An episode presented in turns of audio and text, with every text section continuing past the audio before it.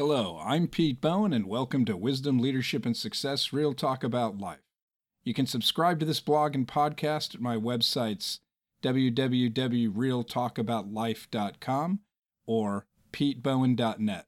It's also available on iTunes and other podcast services. It doesn't matter what team you're leading, your organizational or team culture is really important for your success.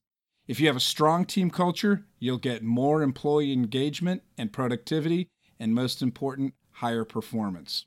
Studies show that companies with strong cultures have improved performance, including a 65% increase in share price, a 400% increase in revenue growth, 15% increase in productivity, 30% greater client satisfaction, and a 100% increase in unsolicited employee applications.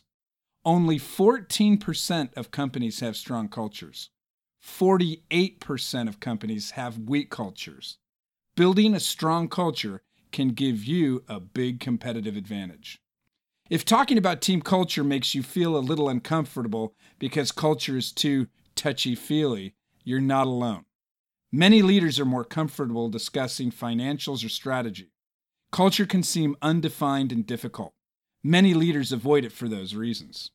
That said, your team culture is critical for your success. When your team culture is strong, you thrive.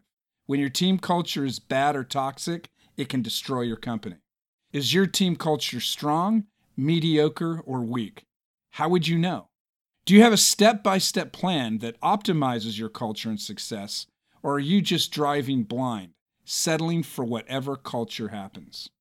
If you don't have a specific plan to maximize your team culture, you're missing an opportunity to increase your performance and gain a competitive advantage. Let's use a three step approach to help you develop a plan that systematically builds strong team culture. The approach we're going to discuss works with any team your work team, your family team, sports team, church team, any team. This works if you are the owner or CEO of a company or a new manager with three direct reports. Practicing this approach won't just help you lead a better team, it will help you become a better leader in every area of your life. Let's start with the goal in mind high performance teams that drive success. We know from earlier blogs that the key to success in leadership in life is developing high trust relationships. In business, success comes from high trust relationships with your customers and your team. If you have high trust relationships with your customers, they'll bring you more business. If you have high trust relationships with your team, you'll get higher employee engagement, more productivity, and higher performance. The combination of great relationships with your customers and your team gives you a big competitive advantage. With that in mind, our approach develops a team culture that builds high trust relationships with your team and your customers. We'll start by getting a better idea of what team culture is, then go into the three steps for building a great team culture. Number one, your core values. Number two, your ethos. And number three, continuous improvement. Your team culture is how your people work together to get things done. It's your team's personality, your team's character. Teams with good cultures have people in high trust relationships who work well together. They are aligned to the same team goals. They take advantage of their diverse talents to achieve high performance results. Continuous improvement is built into how they work. They challenge each other to excellence as a team and as individual people. They care about each other. You need a step by step plan to systematically form and maintain a strong team culture. For most companies, there's no plan. Team culture is just whatever happens, for better or worse. Step one your core values. Most of us think that there's only one kind of core value the set of values posted on the company walls. These are the explicit core values. Explicit because they are the official published core values. Most companies have four or more official core values.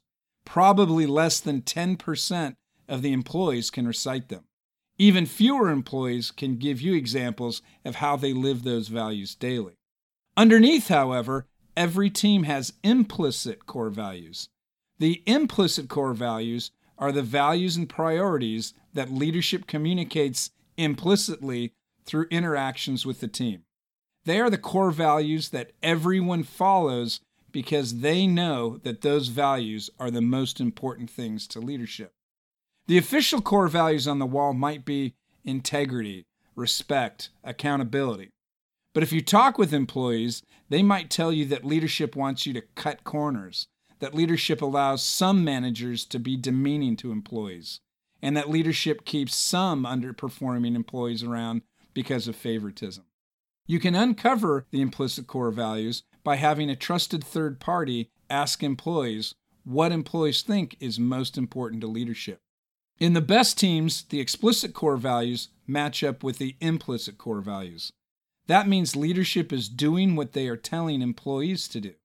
In the worst cases, the implicit core values communicated by leadership are the opposite of the official core values.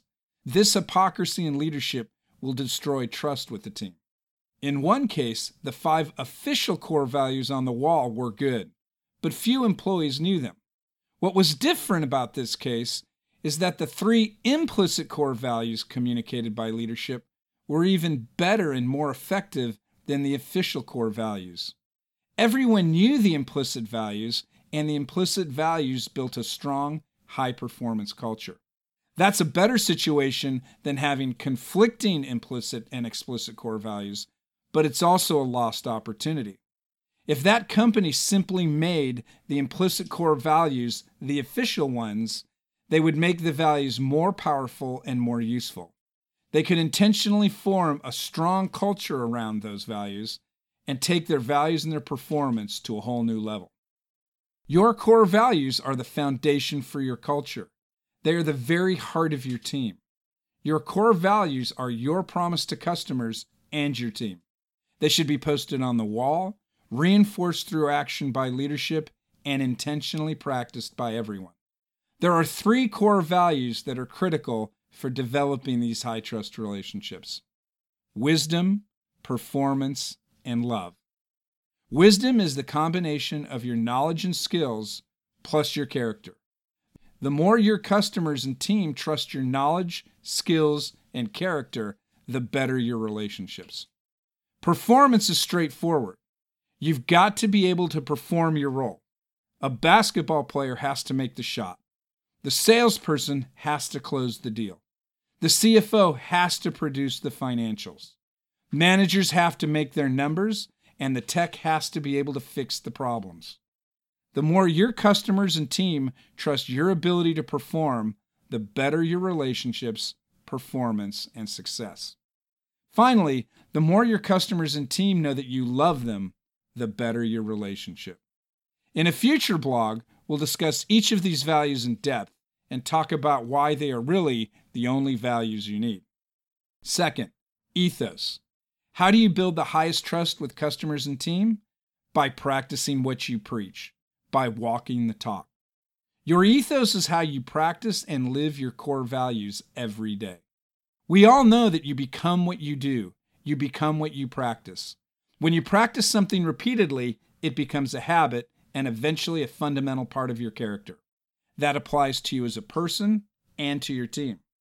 Your ethos is simply the set of behaviors you practice to live your core values. It's practicing what you preach. Your ethos is how, every day, you walk the talk. What's the best way to develop your team's ethos? Have your team organize themselves by role.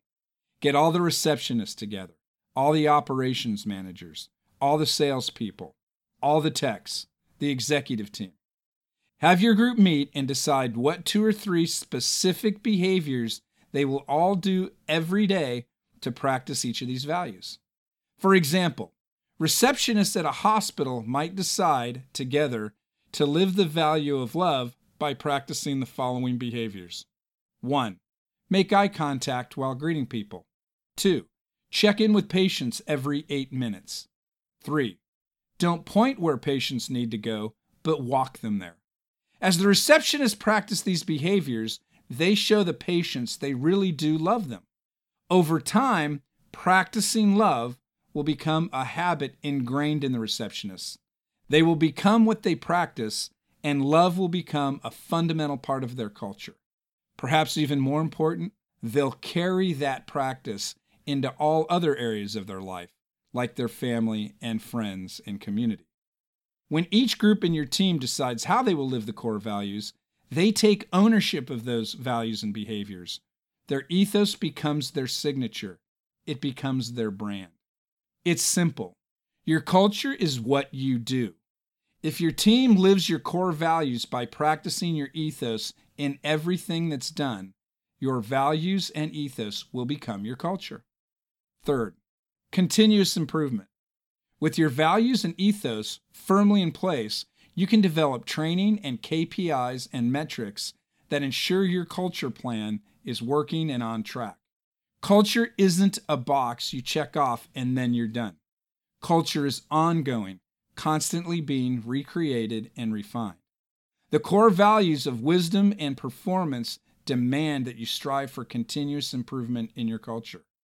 This three step approach to intentionally creating your culture gives you the ability to develop KPIs and metrics to measure your culture and the tools to fine tune it. Those are the basics. A strong culture drives results by developing high trust, high performance relationships with your customers and team. Your culture is what you do. Change your culture by changing what you do, changing what you practice. Make the commitment to the core values of wisdom, performance, and love, and the ethos by which you will practice them. Live the ethos, measure the effectiveness of your culture, and seek continuous improvement. Your people will become stronger, your team will become more capable, you will become a better person and leader.